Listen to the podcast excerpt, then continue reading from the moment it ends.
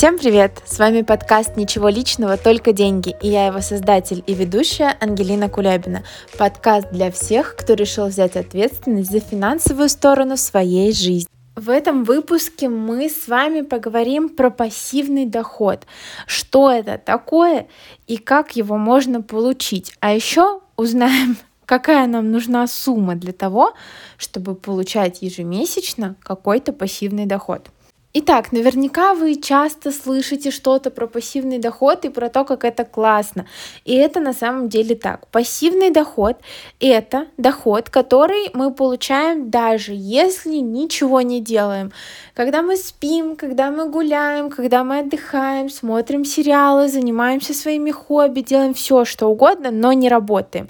Вот любой доход, который мы в этот момент получаем, это и есть пассивный доход доход, который мы получаем от нашего основного вида деятельности, например, от нашей работы, либо от наших каких-либо занятий, опять же, хобби можно монетизировать, да, а, но в любом случае этот доход будет именно активным, потому что как только мы перестаем выполнять это действие, например, когда мы выходим на пенсию, естественно, мы перестаем получать этот доход. И это, кстати, одно из важных отличий именно пассивного дохода, что вне зависимости от наших действий, от нашего возраста, от нашего здоровья, а, мы все равно получаем этот доход. Вот этот доход пассивный. А когда нам надо что-то делать, чтобы получить доход, это доход активный. Но это, конечно, такая э, идеальная картина. На самом деле такого практически не бывает. Почему не бывает? Потому что любой пассивный доход, он когда-то требует наших действий, что бы это ни было. А, доход от инвестиций все равно требует пересмотра портфеля. А, доход от аренды все равно требует каких-то наших действий. Единственный вопрос в том, что, во-первых, это можно делегировать, а во-вторых, это не делается ежедневно, еженедельно, ежемесячно. Это все вот раз в какой-то долгий период времени. А доход получаем, соответственно, ну тут уже как мы решим. Ежемесячно, ежеквартально, ежегодно. Ну и, в общем, звучит, конечно, это все сказочно прекрасно. Мы лежим где-нибудь на пляже, загораем, но при этом зарабатываем деньги. Классно, классно, вряд ли кто-то такого не хочет. Поэтому давайте поговорим о том, какие есть варианты, чтобы его получить. Надо понимать, что пассивный доход, он не приходит по щелчку пальца, он не появляется мгновенно, ну, если это, конечно, не какое-то супер наследство там в миллиардах долларов, а так, в любом случае, этот доход мы должны сами себе создать. Поэтому давайте подумаем, как мы его можем создать и как мы его можем получать. Самый первый, самый простой, самый нерискованный, но при этом самый э, низкодоходный вариант это самый обычный банковский вклад. То есть мы кладем деньги и в течение всей своей активной рабочей деятельности, когда мы получаем активный доход, мы складываем наши деньги в этот пассивный доход, просто кладем на банковский депозит. Здесь надо понимать, что из плюсов это, естественно, практически отсутствие рисков, как минимум потому, что до миллиона четыреста у нас страхует агентство по страхованию вкладов в сумму, и мы ее в любом случае не потеряем. Если диверсифицировать наши вклады по разным банкам, то а, очень низка вероятность, что мы эту сумму все-таки потеряем. А, поэтому да, рисков практически нет. Но и доходности как таковой на самом деле нет она может быть в какой-то супер короткой перспективе, но если мы думаем на будущее, то банковский депозит, как правило, ставки по банковским депозитам, по вкладам, да, по накопительным счетам, по вкладам, по подобным инструментам, они не превышают инфляцию годовую, а чаще всего они до нее даже не дотягивают. То есть это может быть не то же самое, конечно, что хранить деньги под подушкой, потому что храня под подушкой мы сто процентов будем ежегодно их терять. А, вклад, депозит, да, он может чуть это приостановить, но дохода он не будет приносить. Он будет очень с трудом покрывать инфляцию. И то, если будет. И таким образом, когда вы перестанете его пополнять, а начнете использовать, то он очень быстро, скажем так, проестся. И здесь надо понимать, что опять, если мы думаем в долгосрок, да, там через 30 лет я хочу получать пассивный доход, то каждый раз, когда вы кладете деньги на депозит, они съедаются инфляцией, кладете, съедаются. То есть ваши деньги э, в любом случае постоянно будут обесцениваться, и э, инфляция в итоге будет перегонять эту ставку. Поэтому да, риска мало, но как именно основной инструмент вряд ли его стоит использовать. Мы позже об этом поговорим, о том, что не надо хранить в одном инструменте, но в целом, как безрисковый инструмент, он вообще очень классный. Банковский депозит, вклад, депозит. Второй способ, э, тоже не менее распространенный, это инвестиции в ценные бумаги. Э, ценные бумаги, фонды, э, пифы, ну то есть Здесь что мы получаем? Здесь мы получаем высокий риск, естественно, потому что а, инвестиции на бирже это всегда очень высокий риск, потому что мы не знаем, в какой момент это все может улететь.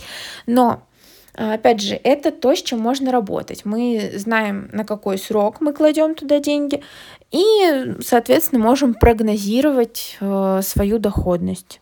Как минимум, эта доходность будет выше, то есть есть вероятность получить доходность выше, чем по банковскому депозиту.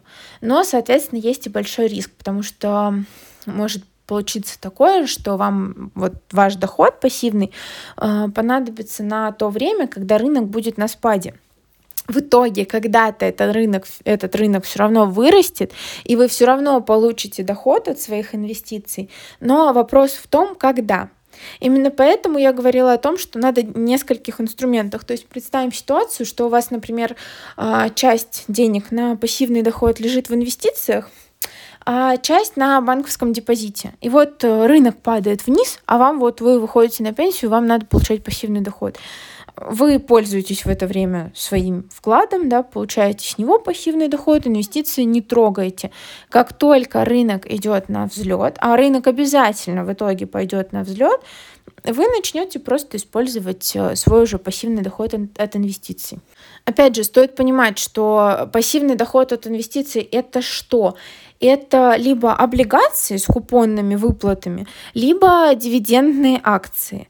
Потому что если вы будете просто покупать какие-либо ценные бумаги, то этот доход скорее можно отнести в категорию активных, потому что чтобы его получить, вам нужно отследить рынок, вам нужно продать акцию на росте, вам нужно купить новую. То есть это по факту это работа, инвестиции это тоже работа.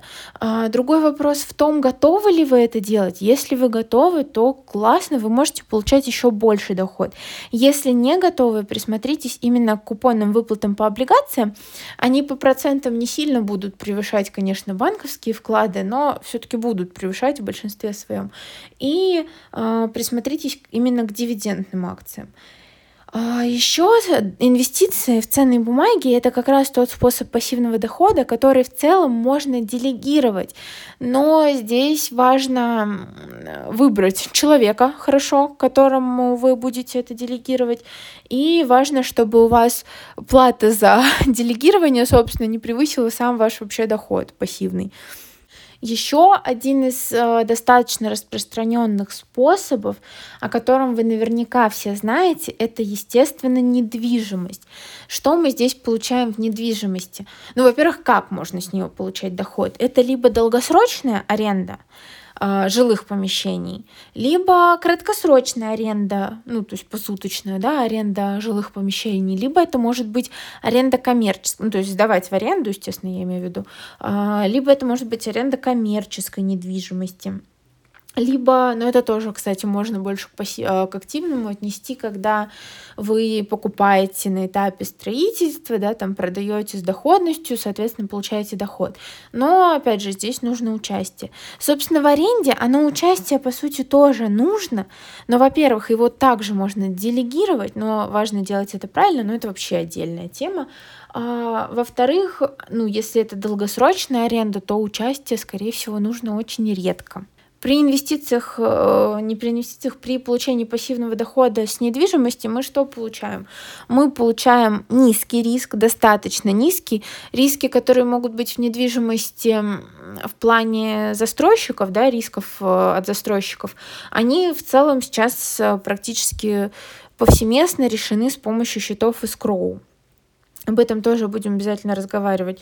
И риск еще в чем может быть? Ну, могут быть недобросовестные, да, арендаторы, могут быть э, какие-то поломки, ремонты, там, потопы и так далее. Но э, все-таки эти риски сильно ниже, чем в инвестициях в ценные бумаги. А, что по доходности? Доходность, но она в целом здесь такая э, средняя. Не сказать, что она супер низкая, не сказать, что супер высокая.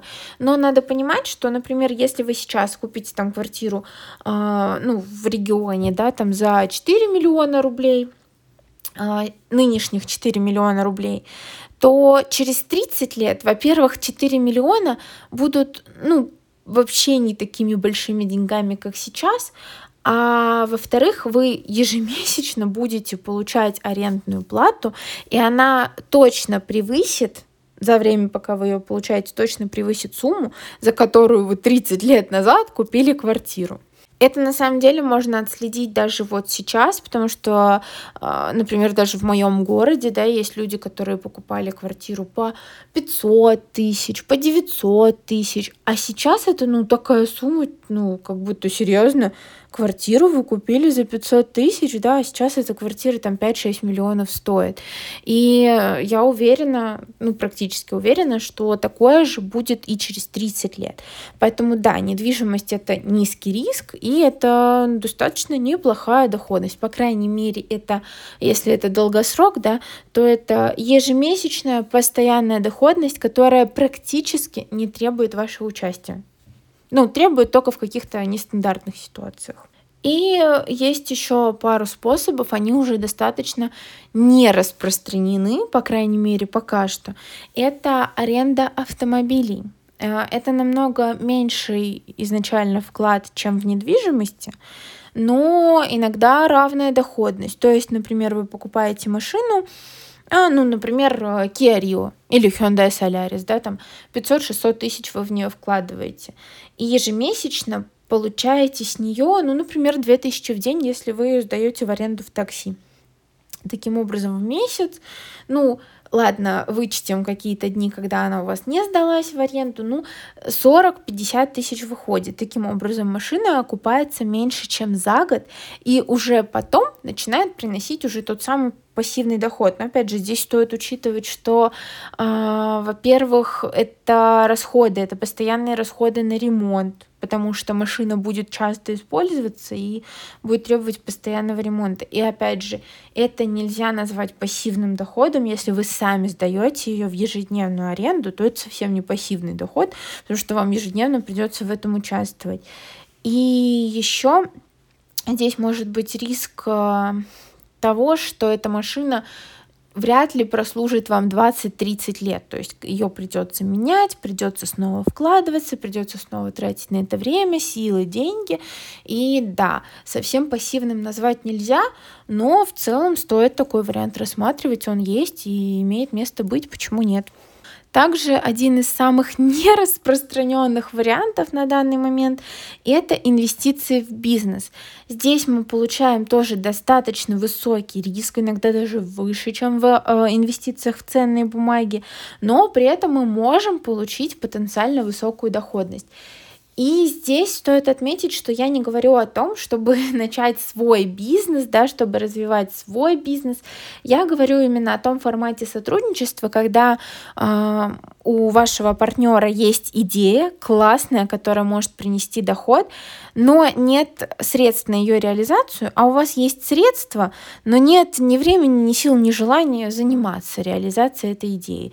И здесь все очень просто. Человек, э, ваш партнер, да, он со своей идеей и с ее реализацией идет в бизнес, а вы просто с деньгами и получаете, соответственно, свой процент от этого. И это супер рискованно, потому что, во-первых, не всегда попадаются добросовестные партнеры. Во-вторых, даже если партнер добросовестный, этот бизнес может просто не пойти. Это реально большой риск, но если этот бизнес взлетит, то и доходность тоже будет реально большая. То есть целом иногда э, доходность может оправдать этот риск. Но опять же, здесь стоит вам определить, на что вы готовы какой вы инвестор. Еще есть такие способы получения пассивного дохода, как э, негосударственные пенсионные фонды и инвестиционное страхование жизни. Но об этом мы будем подробно говорить в следующих выпусках. Если вам будет интересно, вы напишите мне на почту, я отвечу на любые вопросы, но здесь не буду заострять на этом внимание, об этом будем прям делать отдельные выпуски, потому что это достаточно крупные и интересные темы.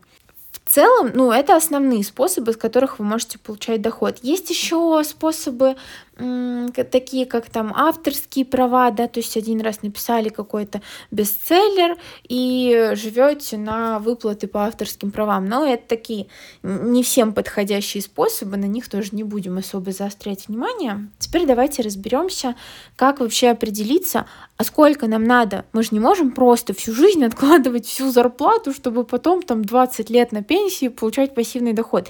Нет, конечно, нам надо идти к четкой цели. Во-первых, нам надо идти к четкой цели, э, как минимум потому, что когда у нас есть конкретная сумма, конкретный срок и конкретные ежемесячные платежи, которые мы вносим на свое будущее, на свой будущий пассивный доход, а, нам тяжелее это бросить, потому что когда у нас есть такая размытая цель, ну вот я хочу там 40 лет выйти на пенсию, больше не работать и жить вот на свой пассивный доход, она такая классная, конечно, но очень размытая. А когда мы точно знаем, что нам, э, значит, в 40 лет мы хотим выйти на пенсию, сейчас нам 20, значит, у нас есть 20 лет, нам нужна вот такая-то сумма, значит, нам надо вносить вот столько-то ежемесячно, вот под вот такой-то процент, под такую-то доходность. Поэтому, чтобы определиться с суммой, нужно что сделать? Нужно, во-первых, примерно понять, сколько мы хотим ее получать. То есть, если мы идем на пенсию, хотим пойти на пенсию в 40 лет, да, и больше не работать, и не рассчитываем ни на какие другие доходы, и, естественно, вряд ли рассчитываем на государственную пенсию, то что мы должны сделать? Мы должны посчитать, сколько лет мы будем получать наш пассивный доход. Ну, например, если мы в 40 идем, будем представлять, что мы вот до 80 будем жить на наш пассивный доход. То есть будем жить на него 40 лет со сроком определились, насколько нам нужно эти деньги, собственно, растянуть. Второе, ну, через сколько мы тоже определились, да, например, через 20 лет. И как часто мы хотим получать. А, здесь зависит только от вашего комфорта. Вы можете хотеть получать ежемесячно, то есть прям как вот зарплату получали каждый месяц, так и пассивный доход получать каждый месяц. А может быть, вам будет достаточно годового один раз дохода, вот, э, грубо говоря, сняли все сливки, и год на них живем. То есть, опять же, здесь, кстати, дело привычки. Если вы привыкли получать зарплату ежемесячную, то, скорее всего, вы предпочтете именно такой способ. А есть люди, которые живут в сезонных таких местах, в сезонных городах, когда они там за сезон себе зарабатывают и целый год потом на это живут. Им, скорее всего, будет проще распределять именно таким образом доход, что они раз получили в год и распределяют себе сами опять же, нужно просто определиться, как удобнее вам. Итак, давайте я расскажу на своем примере.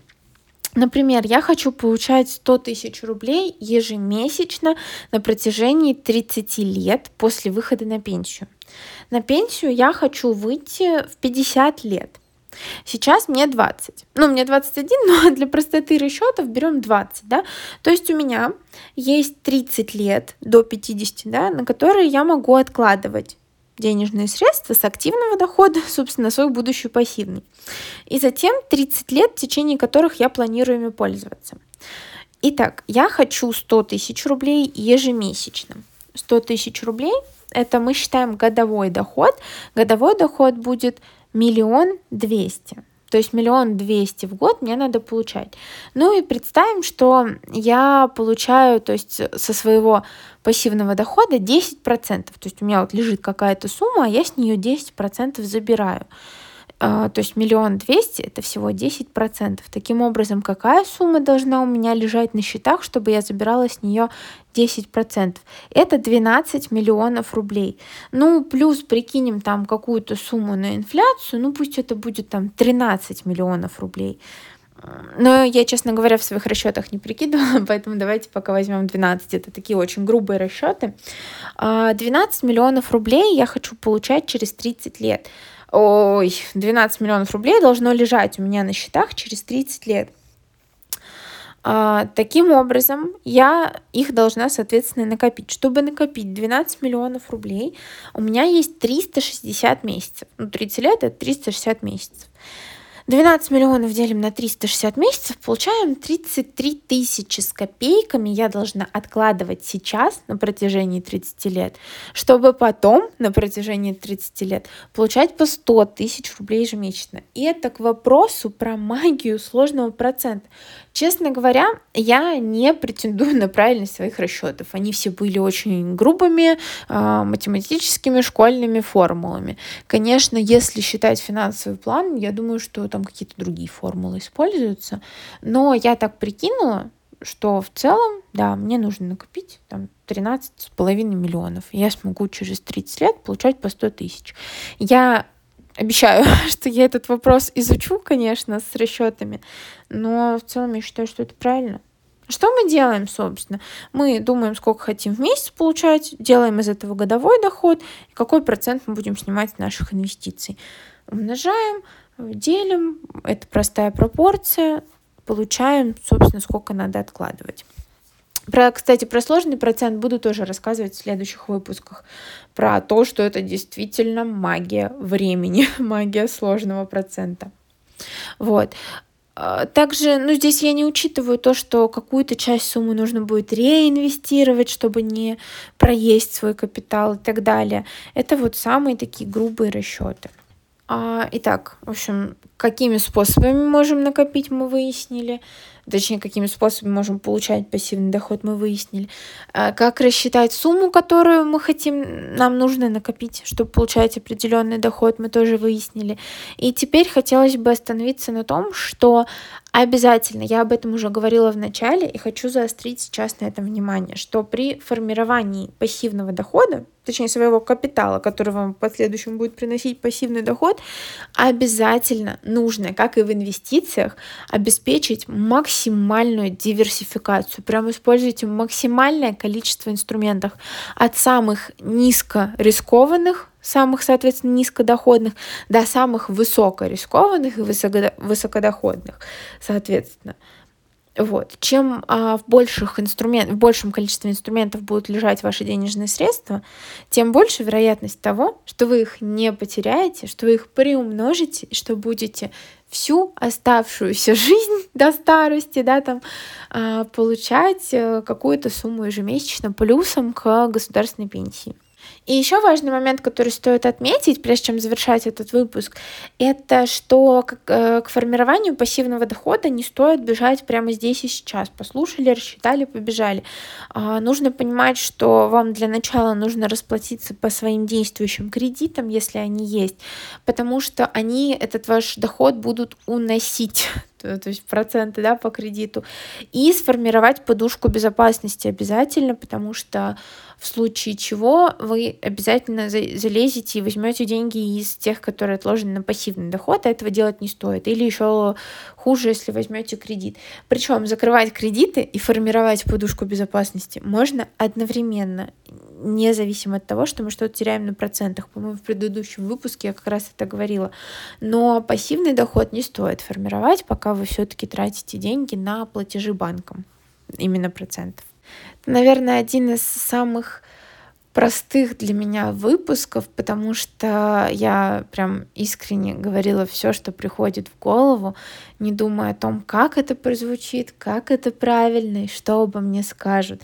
Я надеюсь, что вы это почувствуете, надеюсь, что вам этот выпуск понравится целом мы разобрали ну, все, что могли, наверное, на тему пассивного дохода. Подведем итоги. Обязательно использовать несколько э, способов формирования пассивного дохода.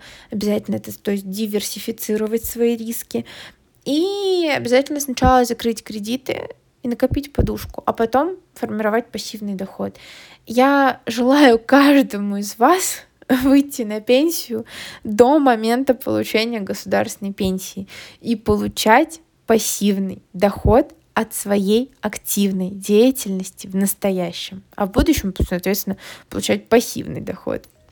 Вот, спасибо, что прослушали этот выпуск. Я очень рада буду вашим оценкам, вашим комментариям, вашим лайкам, вашим подпискам и вашим письмам на электронную почту, э, в которых вы можете задать вопросы, в которых вы можете со мной поспорить в чем-то, можете в чем-то согласиться, можете просто написать какие-нибудь приятные слова, мне будет очень приятно.